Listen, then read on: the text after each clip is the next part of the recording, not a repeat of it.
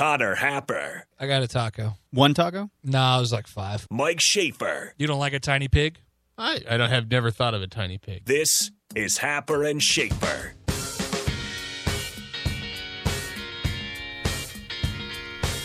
Nebraska volleyball off to the final four again. Eh, for a group who I don't know, maybe we checked in periodically throughout the season. Maybe didn't feel like this team was set up for this kind of run, but have certainly benefited from some adversity that they faced earlier in the season, in the middle of the season and um, as a group that is has an outstanding you know culture and all the other buzzwords that you want to throw out about it they have responded really insanely well to all of it and have come together at the perfect time to be playing their best volleyball right now and and deserve a crack at the national championship. Yeah, I mean it's a loaded team from a talent perspective, and it went through a really sort of kind of fascinating season where Lexi Sun, uh, you know, an All-American, basically was playing sparingly because you could you could see John Cook wanted to to see what he had with some of these young players, and it really kind of paid off with Ally Batenhorst having a monster game uh, against Texas, and I mean for someone that young in that situation to just continue to just take massive swing after massive swing. And she was probably I mean, I don't know that she was their best player on Saturday, but at times like she was their most important player. And you're just letting it fly man. Like and that's on a team that, you know, Madi Kubik has been outstanding this season. And obviously Lauren Stivrins is is widely regarded as one of Nebraska's best players, if not the best player. She didn't have a great night at times on Saturday. So uh, for the freshman to come up the way she did and to put Nebraska in this position where they have an opportunity to play in a Final Four, uh, the 16th time in the last 30, 30 odd years or so. Um, not 30 odd years. Uh, oh gosh, what is it? Oh i'm, I'm, I'm gonna Terry Pettit had this stat on it that was sort of just revelatory. The Huskers advanced to an NCAA semifinal for the tenth time in the last 22 seasons There under John is. Cook. Uh, Cook joined Russ Rose, the UCLA coach, Stanford's coach. Is the only coaches in NCAA history to lead a school to 10 NCAA semifinals, so 10 Final Fours. Uh, 122 and 34 all time in the NCAA tournament. Um, John Cook himself, 89 and 22 in the NCAA tournament. I mean, you could just go down the list. It's it's out of control historical stuff Yeah. um, for them. And they're Sixteenth time in program history into the Final Four, fifth time in the past seven NCAA tournaments. and Five they, out of seven Final Fours. they have an opportunity here to to kind of put together this magical run that includes your super seniors and then your your incoming freshmen and it's going to be a tough road but they just went over a Texas team that had only what Rico one or two losses coming into that game One loss yeah to so- Baylor early in the season. Uh, also, shout out Lindsay Krause on her 19th birthday, hitting 500 and getting the final kill. Oops. Yeah. Yeah, pretty good.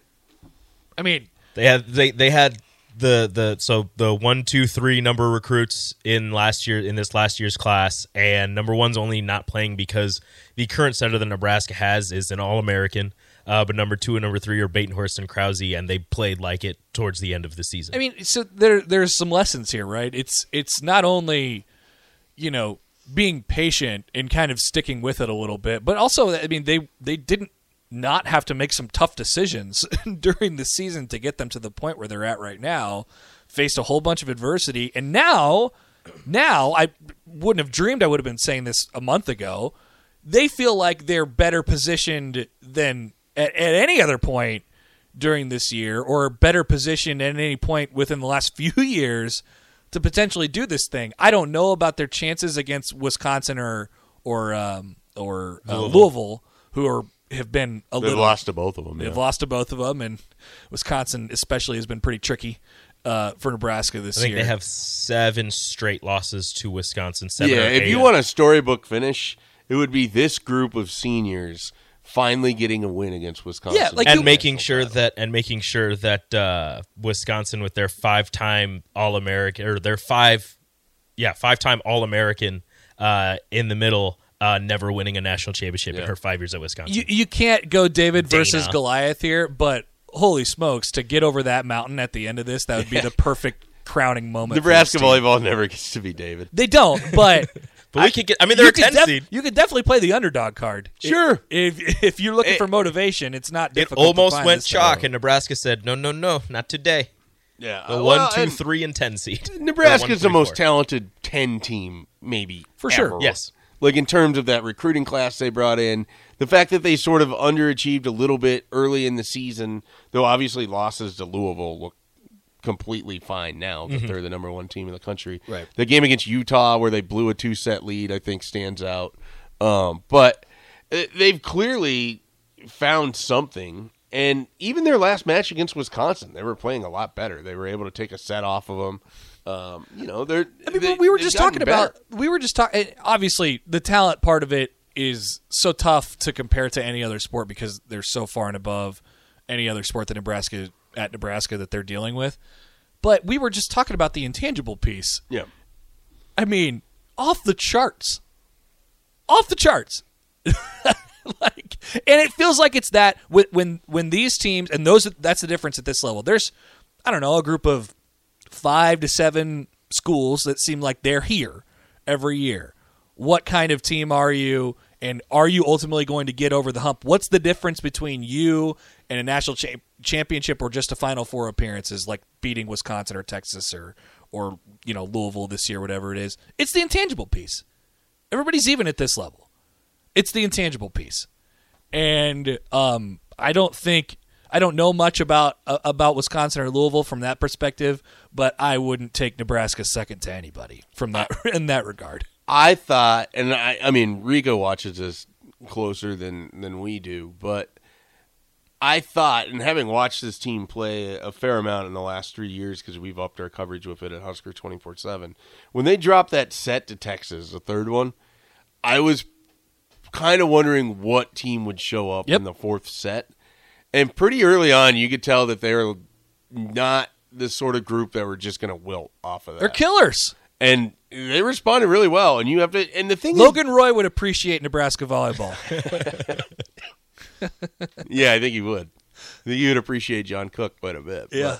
But, um, they they really responded well from that, and this is a team that I've kind of questioned because, as as you guys know, like they're not always. Sometimes they've let sets get away from them this year when they're sitting at 22-19. and They almost the second set was Yeah. towards Well, the the end was a, set- was a struggle. The third set they did let get away a little bit. Yeah, And yeah. then, you know, they were able to come back and strong and won the fourth. So um, I still have kind of that question in the back of my mind, but that has to give you a lot of momentum. And you're just on the right side of the draw. I mean, I don't want to take away from Pitt. You're the number three team for a reason. But if you saw Louisville or but the scary sitting there, teams are the other two for you. and one a- of them's going to be gone. From a also- mental standpoint. This is also Pitt's first time ever making it to the Final Four in volleyball. They were so in the Elite Eight last year. they've got that to to kind of get over. Um, and I mean, earlier in the season, the the freshmen. I mean, you can say with you know every sport, the freshmen were trying to get their footing, but especially with at least you know Batenhorst and and uh, Krause, you know they as they uh, you know DP had Krause on once, and she uh she was saying how the first time she went into uh, the Bob and they played in the the red white scrimmage that they had. She was like, it was just you know my teammates across from me, and I was just goosebumps, and I was nervous, and it was just something you know I, I used to be coming here all the time as a kid to watch these watch these girls play, and now I'm here and I'm playing and I'm the role model.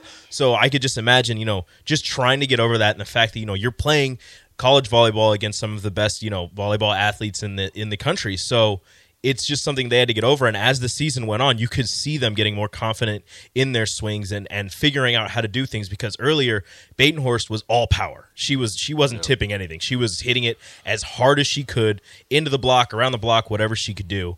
Um, and against Texas, you saw her switching up the speed a little bit, and it really led to her having a fantastic game. Yeah, we'll uh, we'll keep tabs on them this week. Um, we'll probably talk a little bit of volleyball before their match on Thursday night, the late one again against Pitt. At least they're on the same kind of time schedule as they have been for the entire NCAA tournament. Uh, one more thing: Nebraska women's basketball, another win on on Saturday Rolling. in a game where I, I don't think I don't even think they played. I don't even think they played remotely good. like, they they had a nice little run in the first half, uh, blitzed them a little bit. I mean, Amy got to the point in the in the third quarter where she pulled all the starters and was like, "All right, we're gonna get somebody out there who's playing hard," and that's in a game where they're up by thirty. Um, so that's another one to kind of look at and say, "Yeah, something about this is working." You know, this this is a good setup here. When do their rankings come out? Are they, or have they Should came out? should do they be have today. A, do they have a number yet? Oh, that's a good question, Rico. We'll have to be on watch for that. It'd be close. It'd be close. Give They're probably still in the others receiving votes category. I think they right? came in about 33rd last week. Yeah. So I don't know if they'd crept up that much. I feel like there's not that much movement in the women's rankings. Usually not because all the top teams play each other, and then you It's know, hard to move them and down Mhm. when yeah. Then it's the who the. UCLA just beat UConn or whatever. So Yeah. Right. Uh, you've got teams with like four losses in the top 15. I'm like, what is going on here? Figure Right. it out. Well, I mean, they are that good. I those know, three losses still. are like UConn, Stanford, Mississippi. Yeah. State. right. Yeah. Yeah. Exactly. I know, but still. Um, and they play. There's a. It's a double header, uh, men's and women's on Sunday. The women kick things off against Drake, and the men will play K State at five. All right, we'll take a quick break and round at the hour with True or False with Rico next. More of Happer and Schaefer is coming your way on 93.7 The Ticket and theticketfm.com.